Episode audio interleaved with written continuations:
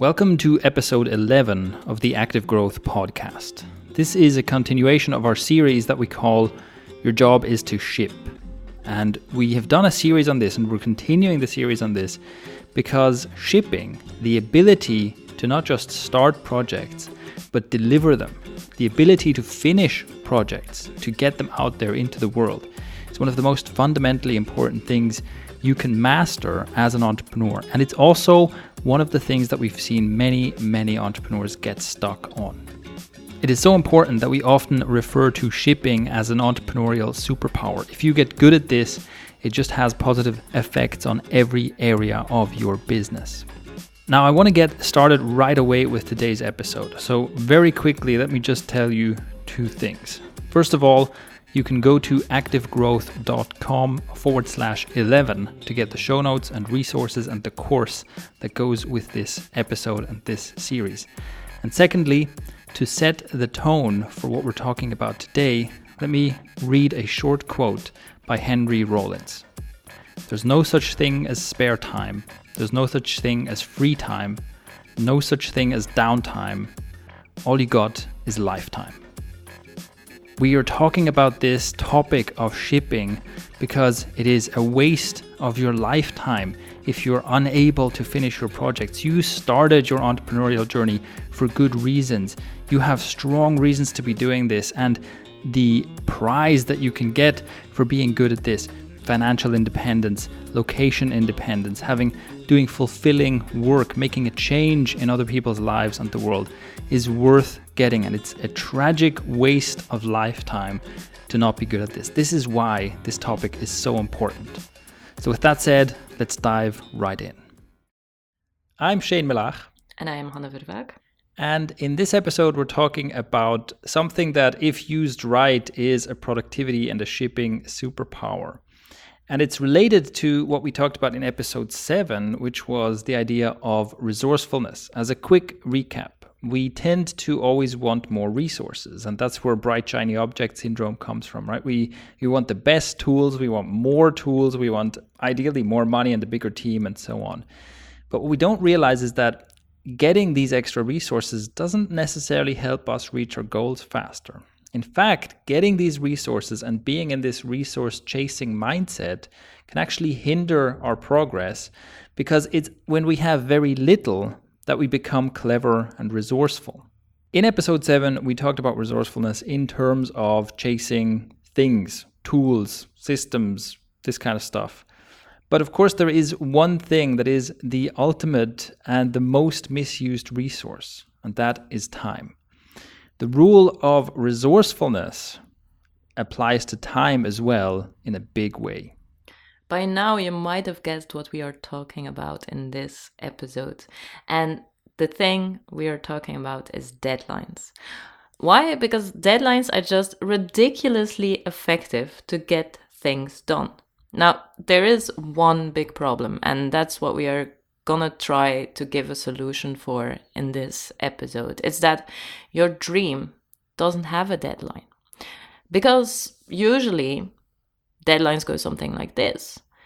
You're at school and you have a test that you have to take and then even though you know that that test is coming for months in advance, you're still waiting until the very last moment to open your books and to start studying and then to pull an all nighter to be able to actually take the exam.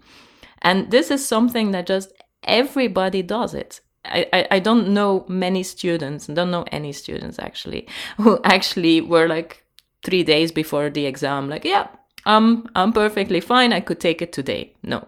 Yeah, I'm so relaxed. I'm so relaxed about this exam tomorrow, right? That's what everyone says. yeah, that's what no student said ever. And the same is true in your daily life, right? I don't know about you, but when you have to file your taxes, it's like one of those things. You know that it's coming. It's always at the same period of time. In France, it's like somewhere at the end of May, and you you're, you're not finished doing that in the beginning of May. it's the very last day, and I'm even more extreme because like the very last day on paper is somewhere at the end of May and then you actually have two extra weeks in June if you do it online So you can be sure that I will file my taxes somewhere like in June, probably at 22.55 timing in the evening when at midnight is the final deadline. Yeah, and this is this is just normal human behavior, right? What these examples have in common is that there's a real deadline or there's an externally imposed deadline. So it's it's totally yeah, it's the normal human behavior to, you know, wait until the last possible moment to learn for the test or to prepare your taxes and file them.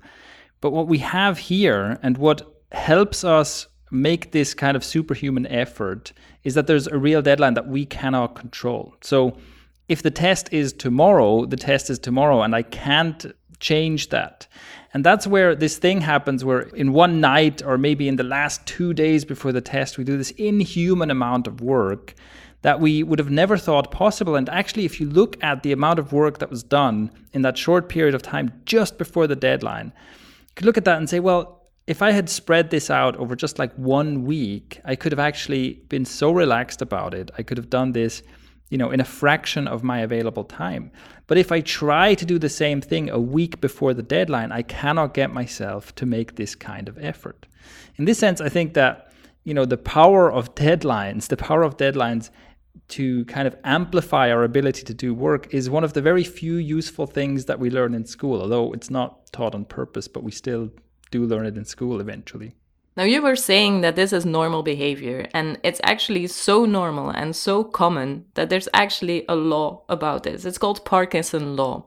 And the first time that this term was used was in 1955 in an article about, about working behavior. And this law says that work expands so as to fill the time available for its completion.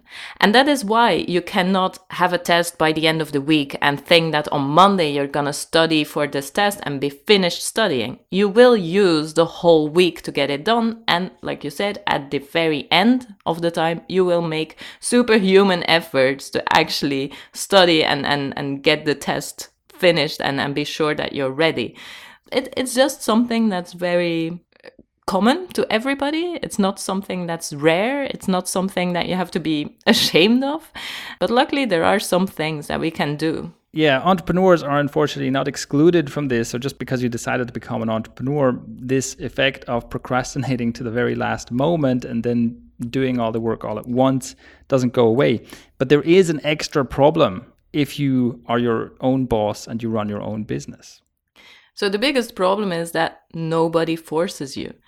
I think everybody understands how external deadlines can be super powerful, but how can you actually make yourself use the power of deadlines to actually get things done in your own business? And we are not the only ones who ask this question. There are studies that have been done that um, give us a clue as to what we can do. And one of these studies is a study that was done in MIT, and it's done by Dan Ariely, which is the writer of the book Predictably Irrational. And he was testing if external deadlines are more efficient than self imposed deadlines. And in order to test this, he split a group of students in two different groups. And um, they had to finish a paper by the end of the trimester.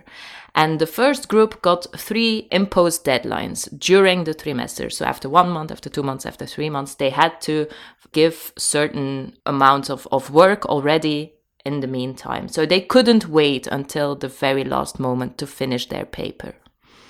And the second group could choose their own deadline. So they could either also set those deadlines at even timing, spacing it out over the trimester, or they could choose to only give themselves a deadline at the end of the trimester.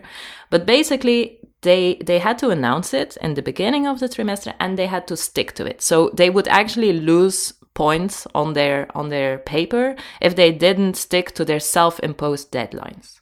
So that's important. Now, the thing is that group 1 got better grades than group 2. So the group that got intermittent, evenly spaced deadlines got better grades. And the second group had worse grades. And then they started looking is the problem the self imposed, or is the problem that they didn't space out their work and so they had to rush at the end and they didn't have enough time to finish. So the whole idea of like at the end you work so good that you can actually write a paper in two weeks rather than three months right? And when they took a look at the, the second group, so the group with the self imposed deadlines, they noticed that people who actually evenly spaced out their own deadlines did as well as the imposed deadline group. The problem was with the people who waited until the very end and who set deadlines for themselves only at the end of the trimester. And this is actually encouraging, right? Because it means that external deadlines are as efficient as self imposed deadlines if you can make yourself stick to those deadlines. Yeah, I think an important point here is that there was still an external factor. So we can clearly see that that kind of splitting this work up into adding these milestones instead of just one final deadline helped all of the students in this group. But at the same time, it depends on on like how you're being held accountable because even though the students who did well in group number 2 chose their own deadlines. They decided themselves that they would have these milestones. There was still an external factor, which is the deduction of points if they didn't stick to their self chosen deadlines, right? So it's it's kind of a bit of both, right? We can see that there's clearly a better way to do things. There's clearly a method setting these milestones that that helps us produce better work. But it also depends on who is holding us accountable and and how can we make these deadlines, you know, actually matter. Exactly. And those are already a few clues as to how to set good deadlines, right? So the accountability, we'll, we'll get back to that. But for sure, especially here in the group, it, it was very important. And about the timing, about making those intermediate deadlines rather than having one big deadline, we'll also get back to that and the importance of it. But there are other things that we can do to actually set good deadlines. And it doesn't matter what the task is or what the time constraint is like how how much time you actually have or even who is setting the deadlines. If you are setting a deadline for somebody else or, or if you're having to set a deadline for yourself.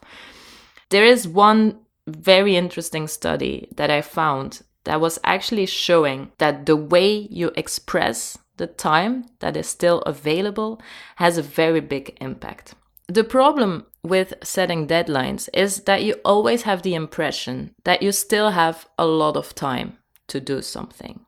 So you always feel as you can still handle certain things in the future. You will still be able to handle those.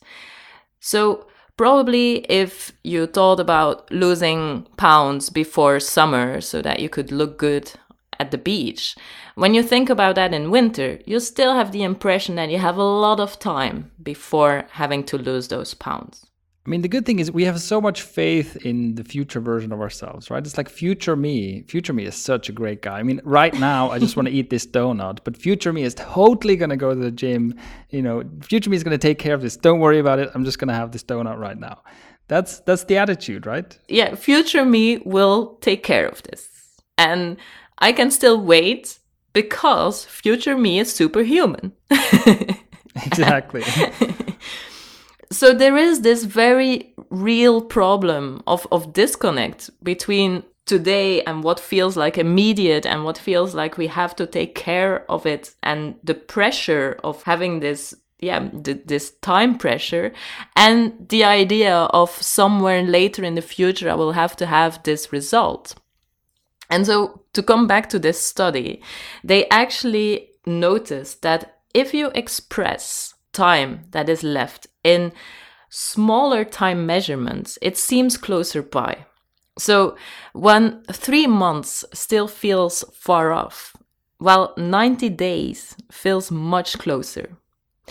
And this is actually hacking your future self because you will bring your future self closer to the current version and it will feel more real and you will be able to kick yourself into action sooner. So that's pretty crazy, right? So simply expressing the time you have before the deadline arrives in smaller units somehow partially prevents this problem of putting things off for later. I think that's amazing.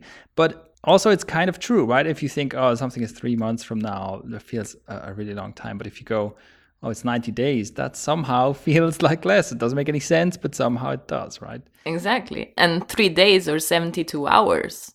Yes.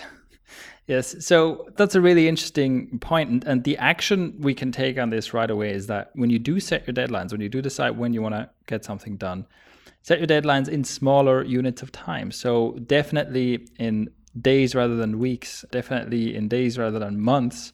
But also, I think you can break this down further. First of all, this reminds me of some of Tim Urban's writing on waitbutwhy.com. And in case you're not familiar with this website and with Tim Urban, you definitely have to check that out. We'll put links in the show notes. But let me tell you two examples from this blog. The first is from a post called Your Life in Weeks.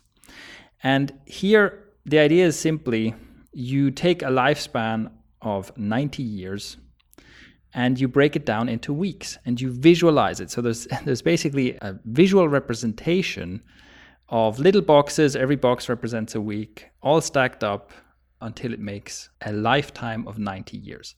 Now you might think, if you think about this, well, life in weeks, that must be so many weeks that it's probably tiny little pixels, right? A screen full of tiny pixels. That's that's a human life. But actually, it's not like that at all. When you see this illustration, when you, these these are generously sized boxes, and all of these boxes that represent weeks fit onto one screen, no problem. That is a human life.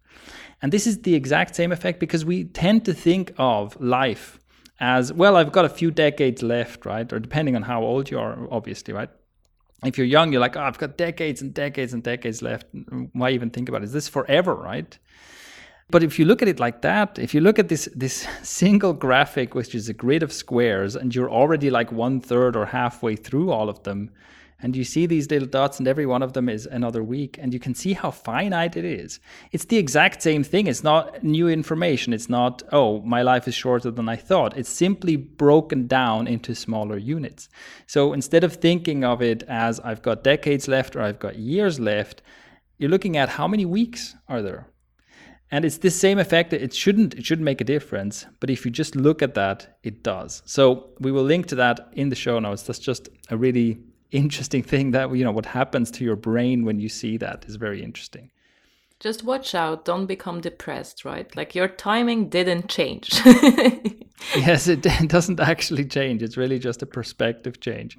Also from the wait but why blog another concept is 100 blocks a day. And this is a similar approach. So the idea of 100 blocks a day is that on average you're awake for about 16 or 17 hours a day and that's just about 1000 minutes so you can think of your day as 100 blocks of 10 minutes each. And I think we can all agree that 10 minutes is not a lot. Jesus. yeah. And 100 is like, you know, it's an amount that's an imaginable amount. It's, uh, it's comprehensible, right? Exactly. It's a comprehensible. That's the word I was looking for. That's like if you think of these blocks of 10 minutes like currency, you'd have like a small bag of, of these little blocks of 10 minutes minutes each at the at the start of the day, right? And you spend one of them every 10 minutes. And think about how you would treat if you have this clearly visible small pile of blocks dwindling every 10 minutes you could see how incredibly scarce this resource is. And you would really ask yourself, what do I want to spend these blocks on? But if you get up in the morning, you don't think like that about your day, right? You, you think like, oh, well, you know, it's hours and hours. It takes forever until it's evening. You know, I have all this time.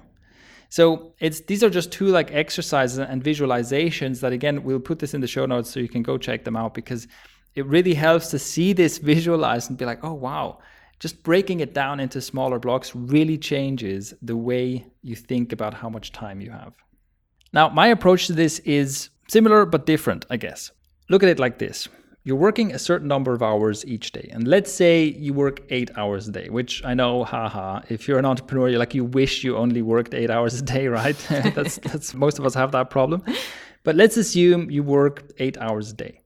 Now, out of that work time, you have some amount of like every day has to be done recurring work. And I'm talking about things like, so if you're if you're like a, a solo startup and you're just doing everything yourself, that would be things like you know customer support, an- answering customer support tickets, maybe fulfilling orders, probably some manual work involved in, in your order fulfillment, stuff like that. Going to the post office if you have to send some stuff. exactly, which which absolutely was part of my life for two years, by the way. Um, you know, yeah, bringing packages to the post office, stuff like that. And maybe, you know, in a further advanced startup setting, it would be things like answering emails, going to meetings, communicating with your team on Slack, and so on. There's like this everyday work that actually, for most of us, takes up quite a lot of time. So once you've done all of that, how much time are you left with? So let's say you do six hours of this every day has to be done work. That leaves you with two hours a day of what I call project work. So, two hours a day of where you can focus on pushing some project forward, right? So now, if you think about something that you want to get done one month from now, you have to get real about it and see that you don't have 30 full days to work on this and finish it. Because first of all, yeah, you you have to sleep and you have to do other things, right? But even taking your work hours, there's actually a lot of your work time used up with non-project work. There's there's a lot of like busy work, and you only have a limited amount of time to actually work on this new project and get it finished. So now, if you have 30 days to get it done and you have two hours of project work a day on a good day, that means you have a total of 60 hours on this project left. And that's assuming you work on weekends and you don't work on any other projects, right? So, more realistically, so if you don't work on weekends, you're down to about 40 hours. And if you have two projects to complete in the same time, you're down to 20 hours per project. So now you're looking at that deadline that's one month away, and you're like, I've got 20 hours to finish this, and time is ticking. Which is just about a little more than a thousand minutes. there you go. Because we were at 16 hours for a thousand minutes, right? Yes. Yeah, that could be a really interesting exercise actually to like visualize it for the for the 10 minutes and and have that as your as your screen saver or as your startup screen for your computer where you yeah, kind of see make like, an app for that. Yeah, that see like a business idea right there. Yeah.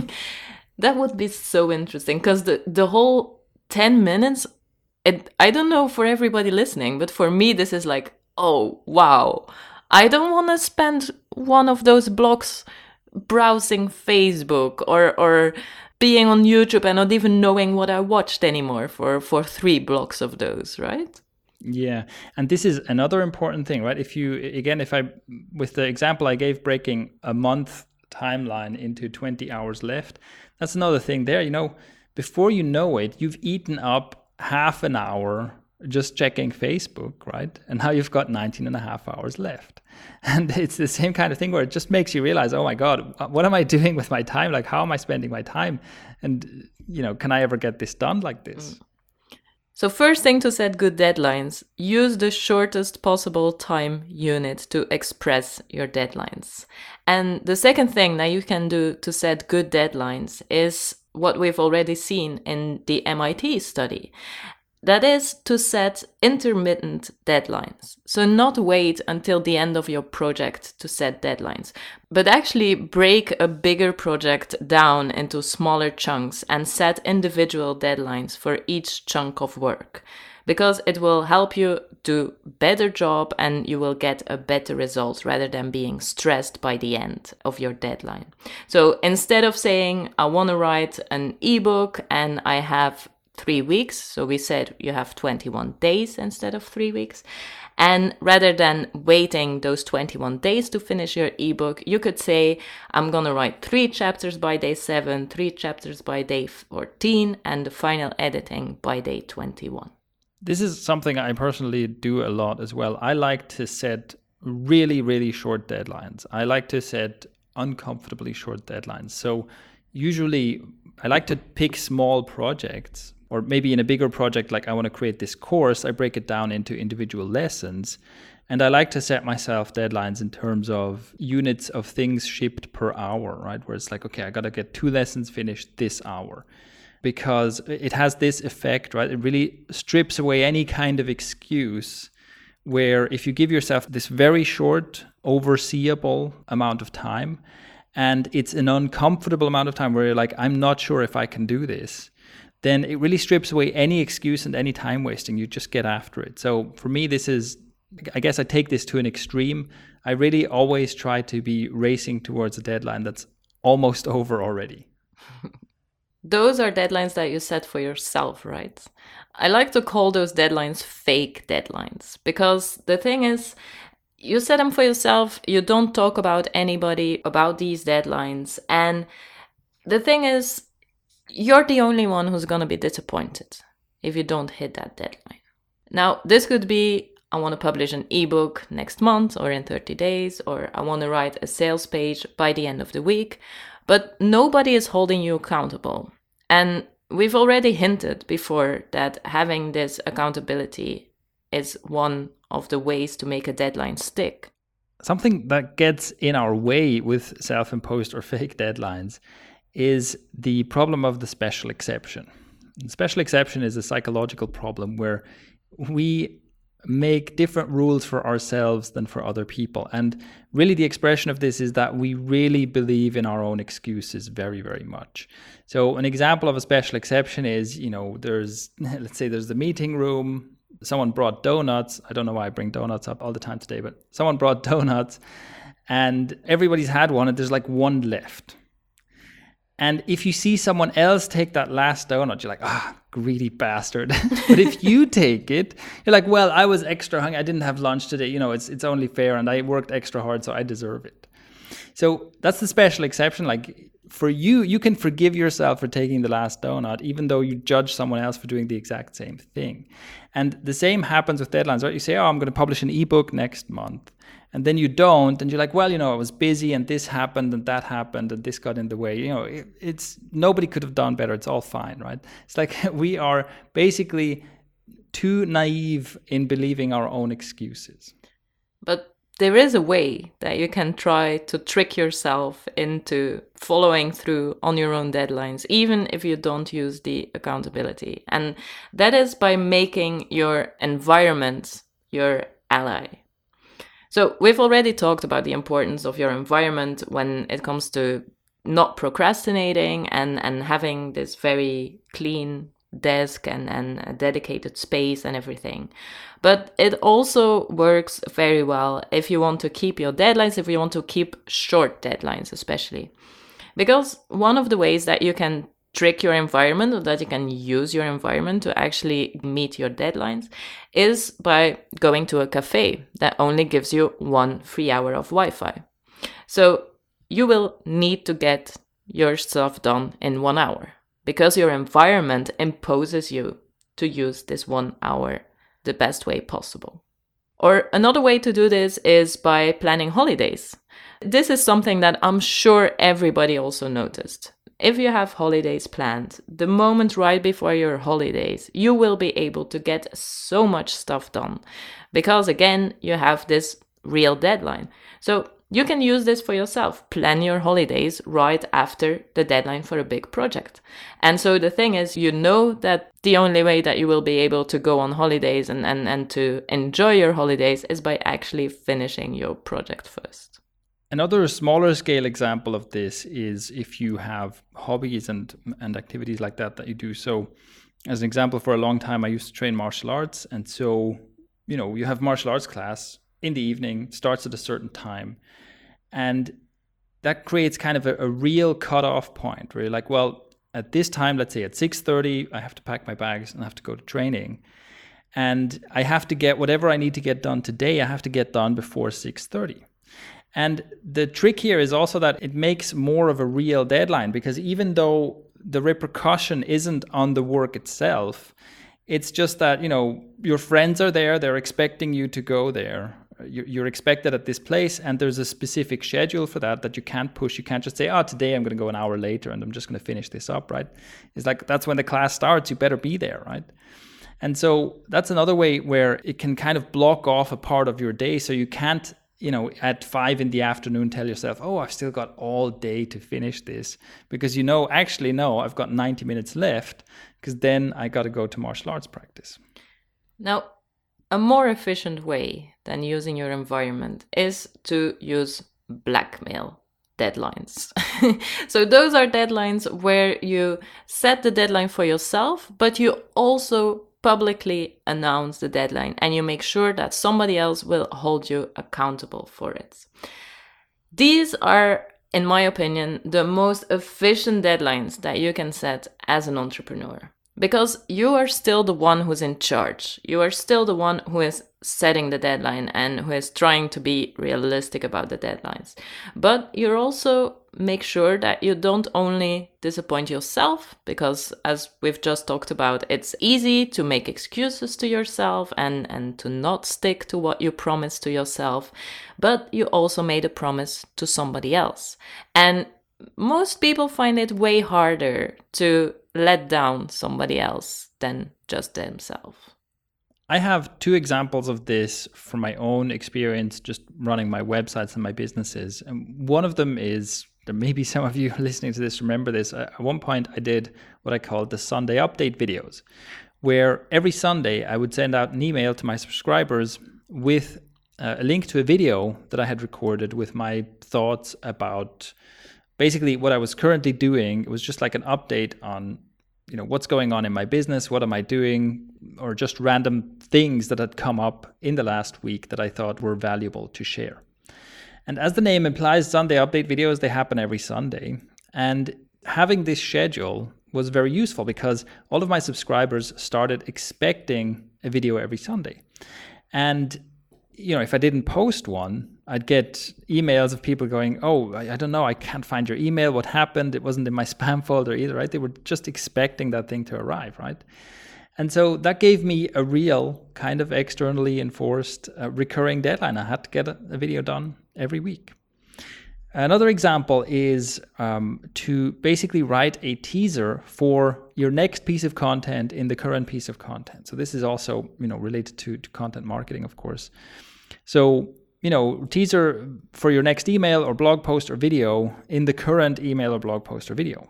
This is actually good marketing anyway. It's good to have what are called open loops. You basically open up a loop and say, oh, you better keep watching this space because in the next thing I'm going to resolve some mystery or I'm going to answer some question that I'm teasing now.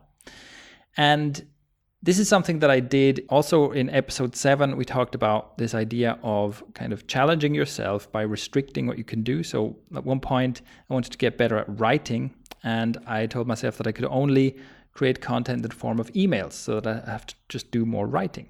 And there I did exactly that. At the end of every email, I had a teaser for what the next email would, would reveal. And of course, the next email didn't exist yet at that point. But because I added this teaser, I already had to think ahead and say, okay, what's the next email going to be about? How does it tie in with, with this one? And then I had to get it done, obviously.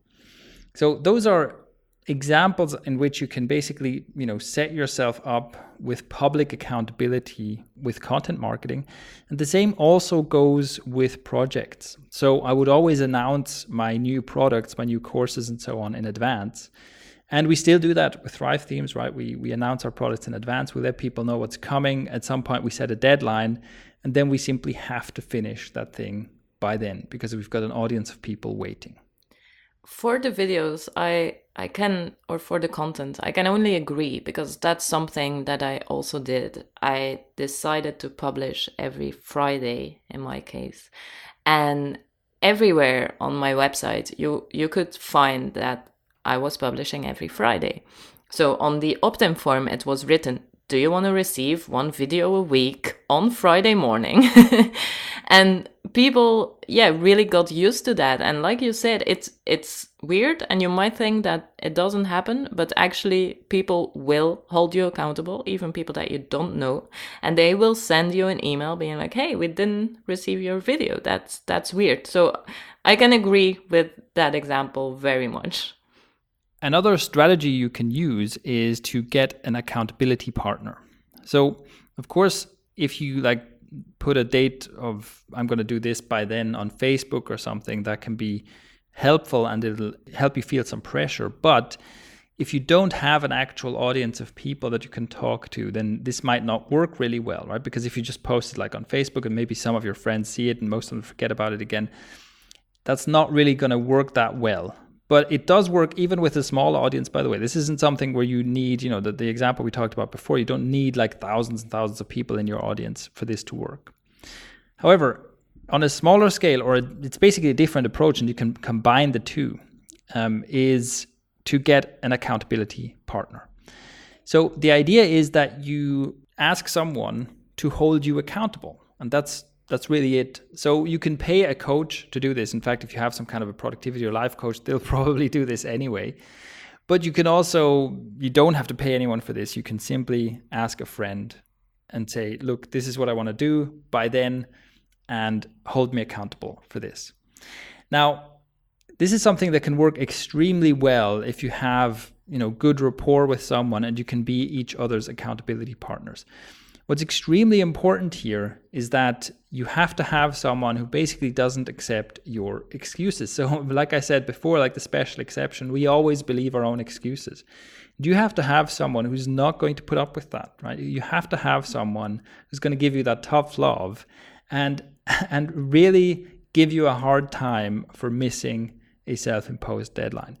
And now it's not only about someone, you know, jumping all over you if you miss the deadline. It's it's someone who checks in with you regularly and asks how you're doing and encourages you to keep going and reminds you that they're going to be super disappointed and and give you a lot of shit if you don't stick to your planned project.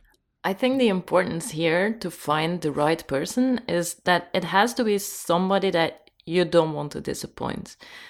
So I'm back at the the disappointment thing, but I think that is actually very big because you don't want to feel the embarrassment of having to tell that person that you didn't do what you set up to do or what you promised them to do. So maybe your accountability partner is not your best friend or is not somebody that's that's super close to you where it's not your drinking buddy or whatever.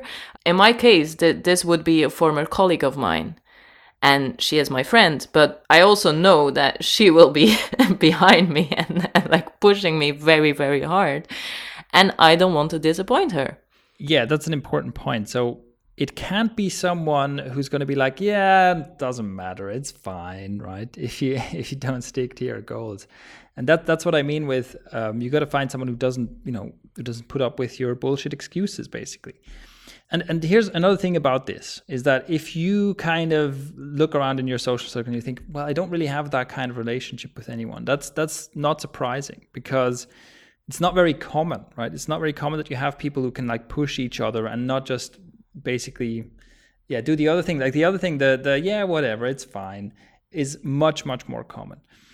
But keep in mind that this is something that a lot of people would like so if you ask people, you know, would you like to have this with someone? Would you like to have someone who who holds you accountable and who you can, who could be a, a accountability partner where you can get each other motivated and so on? Most people would say yes to that. Yes, I want that. It's just that we don't tend to think of that, so we don't make the first move. So don't think of it as I already have to have this friend.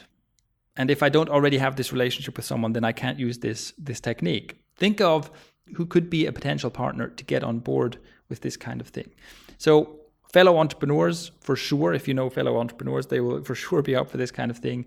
And in general, just people who are ambitious, who like to do better, who like to improve themselves and their lives, will be up for this kind of thing.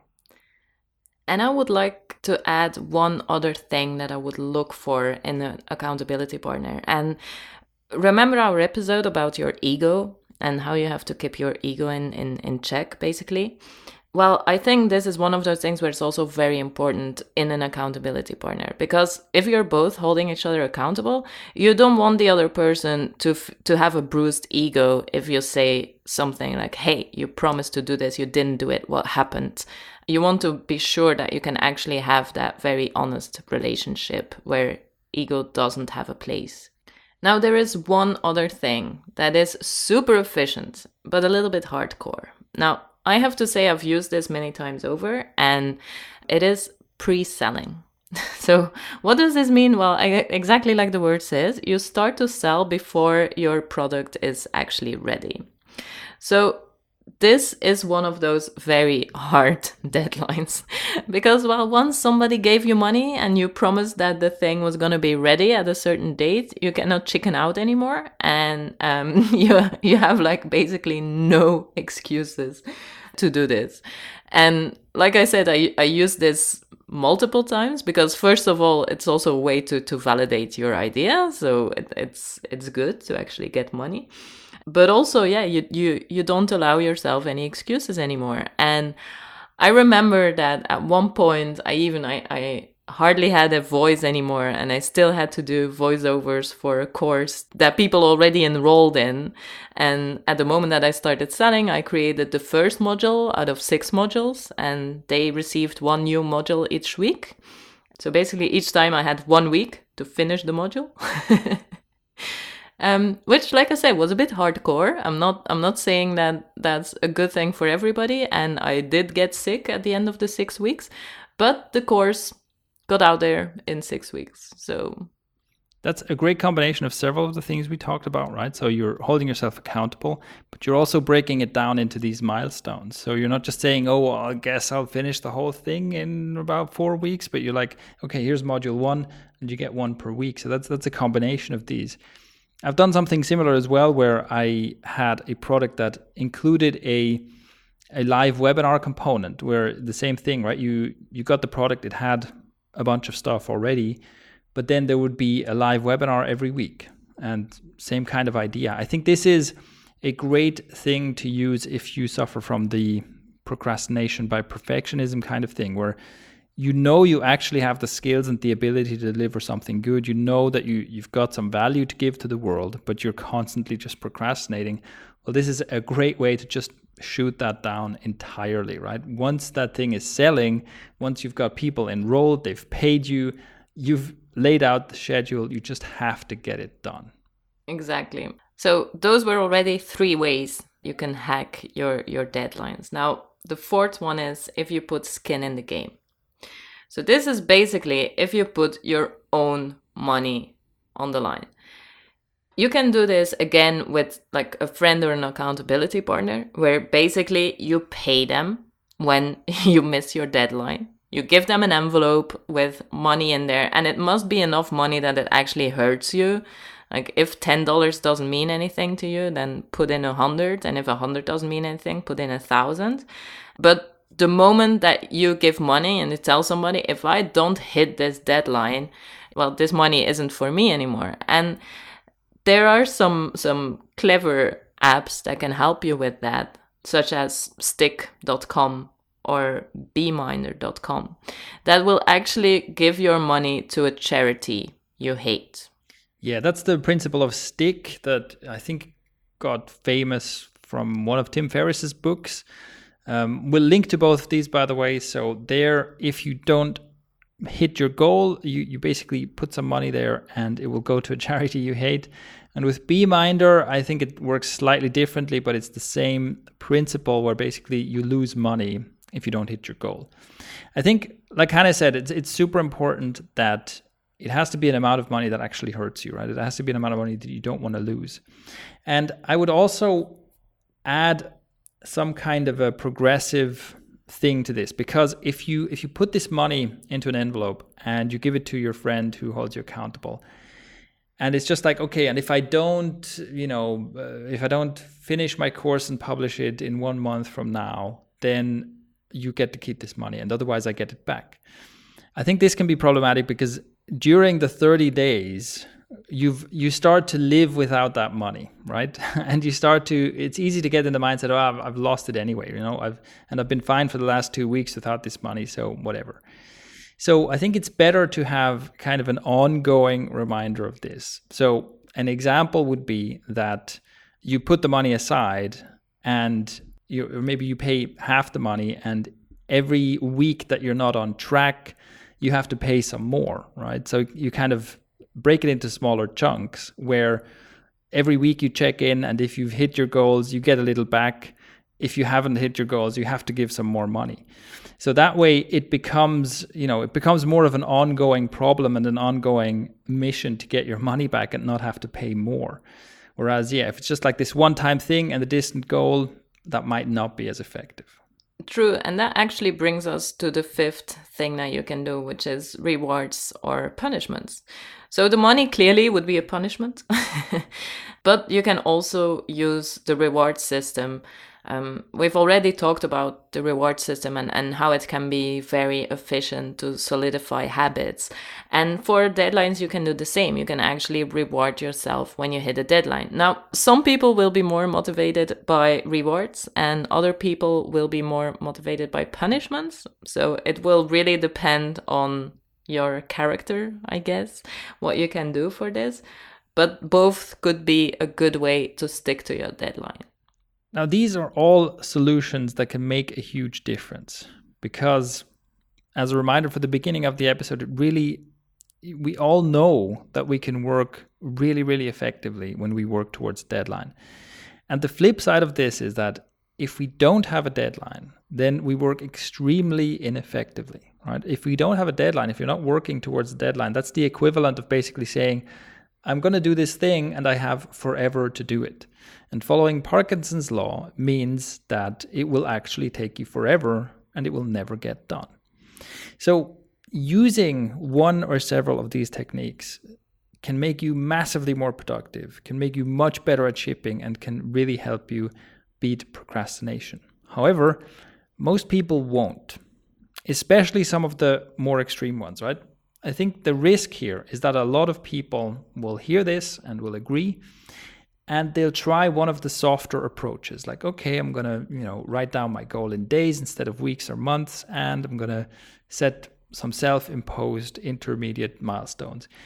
But then again you know and that might already make a huge difference. Don't get me wrong that might already make a huge difference. But if you're a hardcore procrastinator then maybe those techniques are not enough to beat the problem. And that's why we go so much deeper in this series, right? That's why we don't just give you, you know, five tips to be more productive and then move on to something else because I know how deep this problem can go among other things because I have this problem too. So I want to remind you of this. If this has been a problem in your entrepreneurial journey, then I'm sure it's been a problem for a long time and you can see how it's holding you back. And if the mild solutions that I'm sure you're more drawn to, right? It's much easier to apply one of the mild solutions than to get an accountability partner and put money on the line and all this kind of stuff. But look, if you have a serious problem with this, then maybe it's time to apply a serious solution. And this is actually an example, you know, doing this, like doing this extra work of, okay, I'm going to go and find someone who can hold me accountable. I'm going to put money on the line. I'm going to pre sell my product. These kinds of things are hard to do. And these are exactly the kinds of things that you read about in stories about entrepreneurs, right? Where they're like, well, this made a difference. At some point, I got fed up with having this problem. And so I did something extreme. I did something that most people wouldn't do. Now, over the course of this series, we've talked about many different solutions that you can apply to get really, really good at shipping. And I also want to remind you about how important it is to get really good at shipping, right? If you get really good at finishing things, kind of dragging projects across the finish line, that is an entrepreneurial superpower. So we've talked a lot about many, many different techniques you can apply. We've attacked this problem of not shipping from many different angles. And to make this more useful and more actionable for you, we've put together an online course.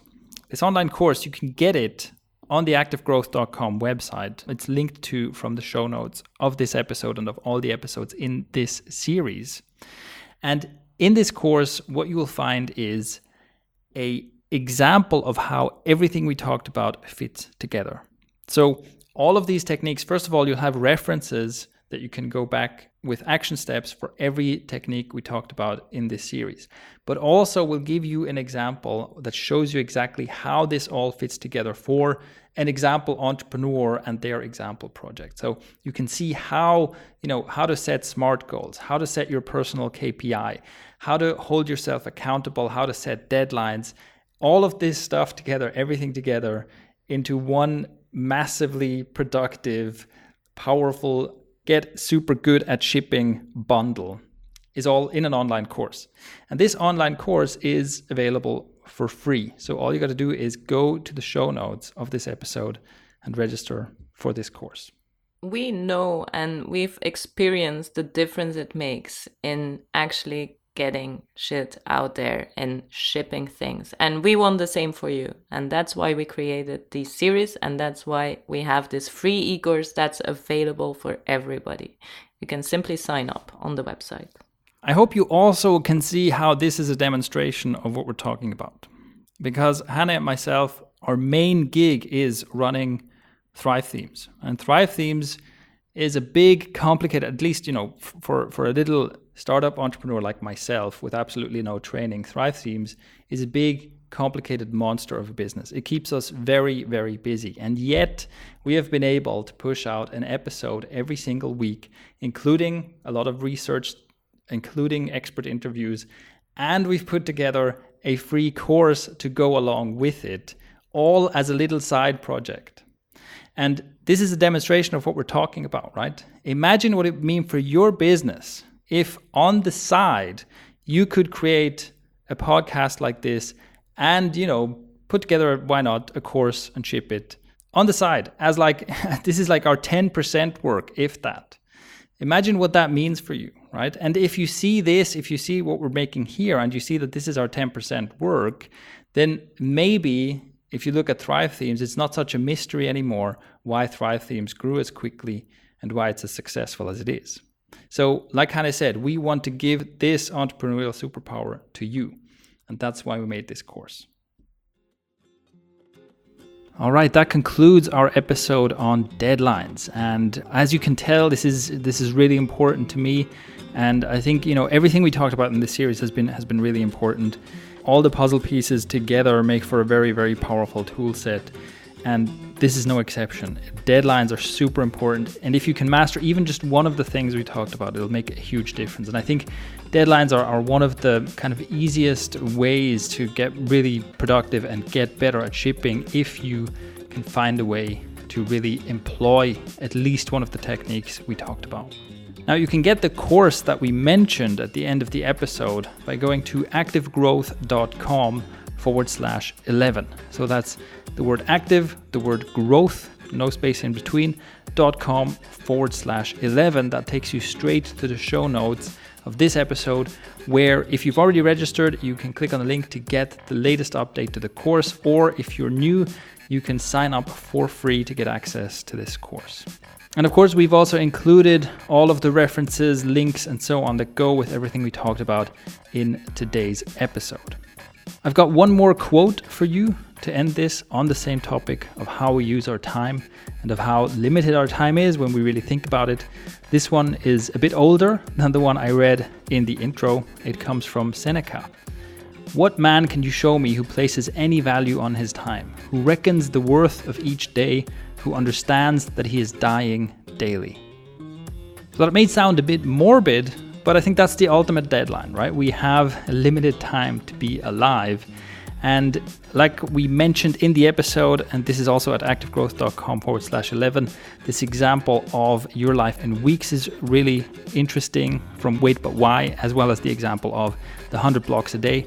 And I highly recommend you go check that out. So just go to activegrowth.com forward slash 11 to get the links to those posts. They're, they're really, really worth seeing.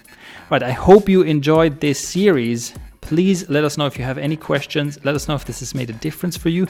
And let us know if it hasn't. Why not? Because we want to make this podcast better. So, you know, if, if we haven't gotten through to you or if the action steps we have recommended and talked about haven't worked for you, we'd really appreciate if you could let us know so we can find out how we can make this better and how we can make this work for you. So that's another thing you can do. You can leave a voice message. You can do that straight on your phone. It's very easy and convenient. You can uh, basically go to activegrowth.com forward slash 11 and just click on a button there or tap on a button and record a voice message. You can also do that from any computer, any desktop, laptop, machine, whatever, or you can leave a written comment on that post. And that is all for this episode. Thank you for listening in, and I'll catch you next time.